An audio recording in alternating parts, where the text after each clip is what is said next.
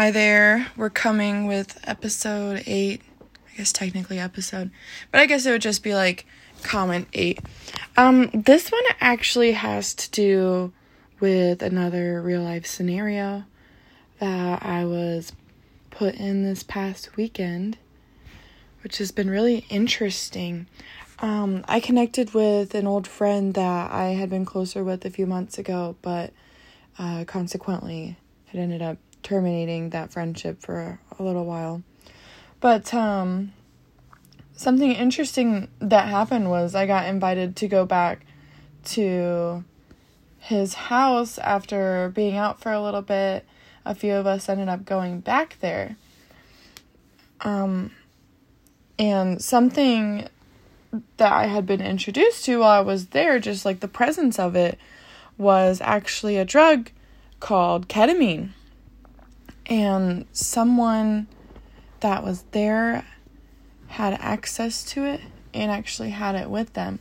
And it was interesting because, like, I hadn't known too much about this drug. I had watched maybe, like, an episode of the show called Hamilton's Pharmacopeia on it. But beside that, I hadn't really heard of it almost at all. And I come to find out that it's technically used as a horse tranquilizer. But this person explains to me that, like, there's, like, no side effects after, and that you don't get addicted to it, and yada yada yada, trying to make it seem like it's something that is, like, of the norm to take and not normally something that, you know, it's actually, like, illegal. But I just thought it was interesting that someone could say something like a drug like this would be non-addictive. Because honestly, like, I feel like it might not have an addictive chemical, but something that the feeling that you crave, like the state of mind that you want to be in when you're affected by this drug, is like,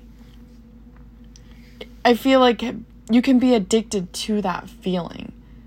You can have, like, in the deep pits of your stomach, just like your your brain and your mind just forcing you that, like, you need to do that, despite the fact that it wouldn't have an addictive chemical in it.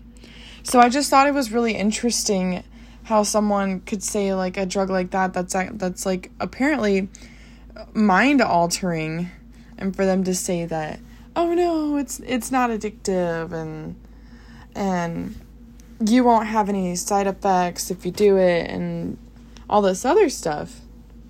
So I just thought it was interesting that they tried to make that a point, even though just, like, the substance itself and the feeling, a person could get addicted to it and just continually want that for themselves.